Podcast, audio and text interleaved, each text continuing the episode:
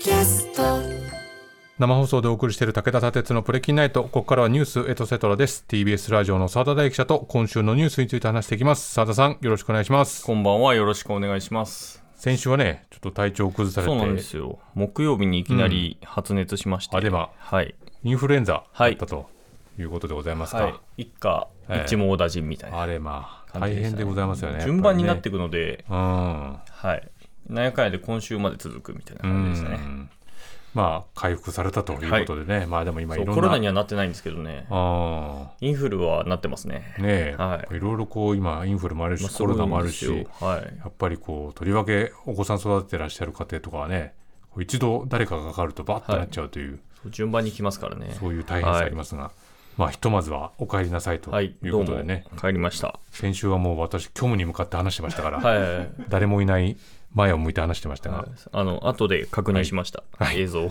まあ、ということで今週はよろしくお願いいたします。ます。はい、どの話題にいたしましょうか、はい。先週の話題をちょっと振りたいんですけど、うん。土曜日ですね、うん。あの先週の放送の翌日ですけども、安倍元総理があの襲撃されて亡くなってからまあ1年ということで、一周期の法要が芝の増上寺で行われました、で与野党の政治家が数多く詰めかけたんですよね。うん。であと、その一般の方もはい。5000人ぐらいが献花に訪れたとはいいうことでした。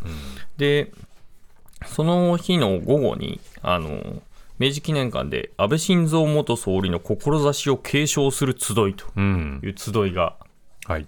行われまして。ちょっと僕 YouTube で見てました実はね。あ見てました、うん。はい。で挨拶した岸田総理なんですけれども総理大臣は孤独だということを総理を経験された方は皆口を揃えて言われますと。しかし誰よりも長く真摯にその孤独に向き合った安倍総理の言葉を思い出します。うん。岸田さん、総理大臣になったんだから、あなたが信じる道をまっすぐ進めばいいんだよ。私は一人悩むときに、この安倍総理の言葉を思い出しますと。ん。でそしてその言葉がそっと私の背中を押してくれていると感じていますと。うん。押してますと。うん。いうことですね。ねで、挨拶をしたとはいいうことですね。で、まあ、この安倍さん亡くなってまあ1年っていうことなんですけども、まあ、この安倍さんの派閥をめぐって、その動きがまあ先々週ぐらいからバタバタバタと出てきてまして、ん。まあ、ずっとその後継者どうすんだっていう話が、まあ、亡くなってからずっと言ってたは言ってたけど、ん。まあ、四十九日まで喪に服しましょうっていう話があり、その後はまあ、なんやかんやでうやむやになりながら、ん。一周期まではみたいな感じになってたんですけど、一周期を前にした先々週ぐらいから、どうも5人組うん。で集団統治でやっていきましょうみたいな。代表一人決めるんじゃなくて、はい。5人組って誰だっていう5話なんですけど。人って。いうとでもなんかもう争い事が大変なさそうだよね、どうしてもね、はいまあでも100人規模の派閥でまあ、えっと、今、第2派閥が50何人とか、そんな感じなので、ほぼ倍いるんですよね。なるほど。なので、党内で一番勢力があるとん。いうことではあるということなので、五人。まあ、その5人誰かというと、萩生田政調会長、高木国対委員長、世耕参院幹事長、松野官房長官、えー西村経産大臣と、うん。もう、お歴々って感じですね。確かにそうですよね。今の岸田内閣およびまあ自民党における要職、言ってみれば次は俺じゃないかっていうふうにちょっと思ってるような人たちもいそうなラインナップですよね、っていう人たちが、まあ、まとめて、えー集団でやっていきましょうということで、なんとなく方向性は出していると。うん。で、それについて、その集いでですね、はい。ちょっと異論を、えーぶち上げた人がいまして誰だというと誰でしょう、高市経済安保担当大臣。ほまあ、あの、前の総裁選で安倍さんに押されてた人ということですね。そうでしたねはい。う、うん、で、最近、安倍総理の後継者は誰かなどという軽い報道を見ると、お私は腹が立ちますと。もうその5人でやんや言ってること自体がもう軽いと、そう、軽い報道だと。うんで、安倍総理の代わりになる人なんていやしませんよとうん、いうことをピシャリと。まあそうだけどねそのもう、まあ、お亡くなりになられてるから、うん。次どうするかっていうのは当然議論としてはあると思いますけどね、軽い報道です。ん。はい。で、これについて高市さん、あの火曜日の記者会見で聞かれて、これ、適任者が5人組の中にいないってことですかっていうふうに聞かれてでいや、それは違うんですよと。否定した上で、まあ、け経験を積んで、えー霞が関全体を隅から隅までしっかりと知り、また諸外国の要人とも深くお付き合いのできる、うんえー同じだけの経験を積んだ人というのは今の時点ではいないということだと。まあ、それはそうですよね。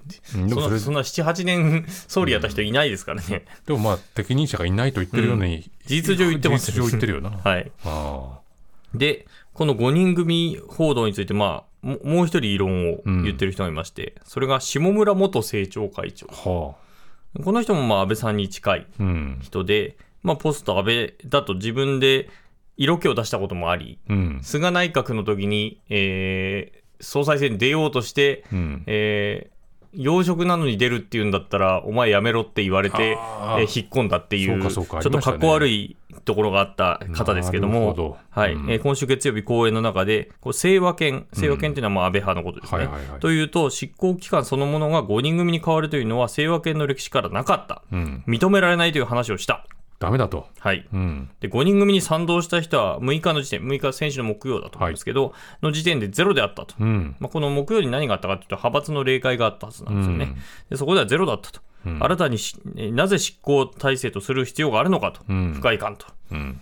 いうことで、そもそもまあ5人組に俺入ってないじゃないかっていうのもあり、そうか、そこにそういうふうになってくるのね。はい、そういう、まあ、ねまあね、この方も安倍内閣で徴用された人のうん人ではありますからね。うんで、これに対して世耕参院幹事長、この5人組の人ですね。中に入ってるはい。中に入ってる人、うんで集団指導体制というものも、えー清和県では過去、えー中川、町村、谷川体制というのがあったと、共同代表というケースを取った例も前例もあると、3人でやったこともあると。あると、5人でいいじゃないかと。いいじゃないかとうん。いうことで、まあ、この幹部でバチバチやってるとうん。いうところが、まあ、こ今週、先週から今週にかけてまた見えてきてると。うんで。これについてまだ結論も特段出てるわけではないと。でももうさすがにこう1年経ってね、うんそうやってこう体制がよく見えない、うんぐらついてるっていう状況は、その派閥の中にいる人たちからしてもどういうことだろうっていうふうに首かしげちゃいますよね。そうなんですよね。で、この人っていう人がやっぱいないっていうことが、まあ、見て取れたっていうことは、まうんあ、よく分かったと。いうことですね。でそのまあ不在な安倍さんについてなんですけれども、はいあの今週その、まあ、い一年亡くなって1年ということで、結構与野党のいろんな人に各紙がインタビューをしてるんですけど、ええあの朝日新聞デジタルのインタビューで石破さん、うん。石破元幹事長、まあ、安倍さんとライバルというか、総裁選で幾度となく戦った人ですけども、はい。あの国政の現場で今も安倍氏の存在を感じる場面はありますかと、うん記者から問われて、安倍さん的な価値観は生きていると。うん。えー徳川家康が将軍を退いても徳川幕藩体制が続いたように安倍体制は続いているという人もいて私も近いものを感じていると、うん。えー安倍晋三回顧録が出版されたこともあり安倍さんの英雄化が進んでいるとうんいうふうな指摘をしたと、まあ、こう歴史で例えるの好きだなと思いつつも、はいまあでもこの、ね、あの澤田さんも言ってましたけど、まあ、この安倍さんの英雄化というのが進んでいるんじゃないかという指摘をはい。されていた。でその保守っていうことについても、まあ、その保守を強調して、まあ、安倍さんがいたっていうことも含めてなんですけど、ええ。一部の人はもうスピリチュアルとは言わないがそういうものを強調しているように思えると。ああ。もうスピリチュアル化してると。まあ、そのいなくなられてしまった存在をはい。まだこう、なんていうかししんな信頼するというか、よりどころにするということになってると。まあこれで発言を見ていくと、例えば萩生田政調会長は、その一周期の法要の時に、まあ、難しい課題に直面した時に、安倍総理がご存命ならと思うこともたびたびありましたし、安倍,、えー安倍さんがご存命だったらどういう判断をしたかなということを自問した、うん。そんな1年でしたということも言ってますし、うん。高市さんはい。が先週火曜日の会見で、日本人として日本を思う心、安倍元総理のその魂というのはこの世にとどまっているという霊魂の話になってきてるわけですよね。うん。なので、やっぱりこの1年経ったけど、この安倍さんの残りがっていうか、強烈なうん。残りが、そして幻影というか、ままあ、もちろんその、ね、その本人たちにとって非常に大切な方が亡くなられたってことはあるんでしょうけど、でもそのその政治的な判断のあ、はい、この前提がね、はい。もし安倍さんだったらとか、はい。安倍さんの魂がってことになると、当然その判断を我々はこう受けるわけですから、それをやっぱり政治家がやられると困るなといはい。う印象は受けますね。そう LGBT 理解増進法の時にも、うん。その退席をした議員のその判断の基準に安倍さんを引き合いに出したことをツイートしたりとかもしてたりとか、うん。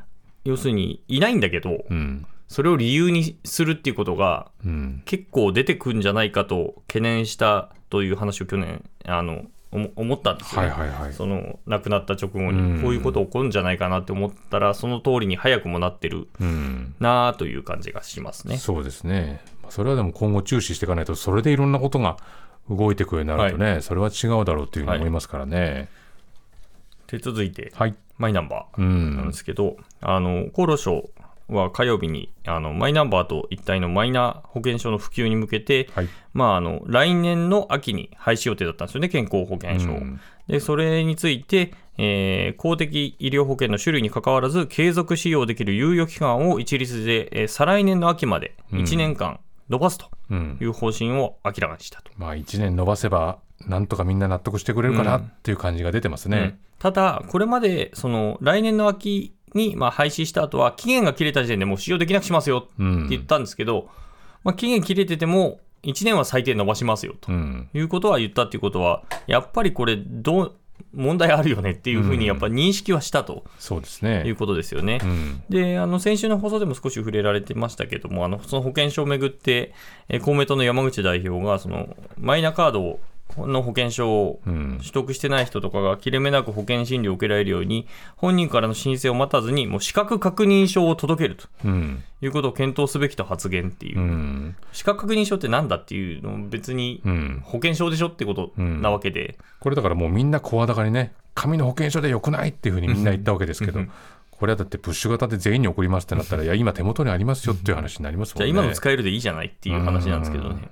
はい。なんか結構与党、政府与党のごたごたがひどいなっていう。うん、それでもやっぱりいろんな支持率等々にもかなり響いてきて、これどうやってなんていうか回収するというか、このソトラブルを終わらせるっていうことで焦ってる感じはありますよね。で、その担当大臣ですよ。まあ、総点検しますと言ったうちの一人の河野担当大臣は、今週火曜から北欧とか中東を外遊中という。あらま。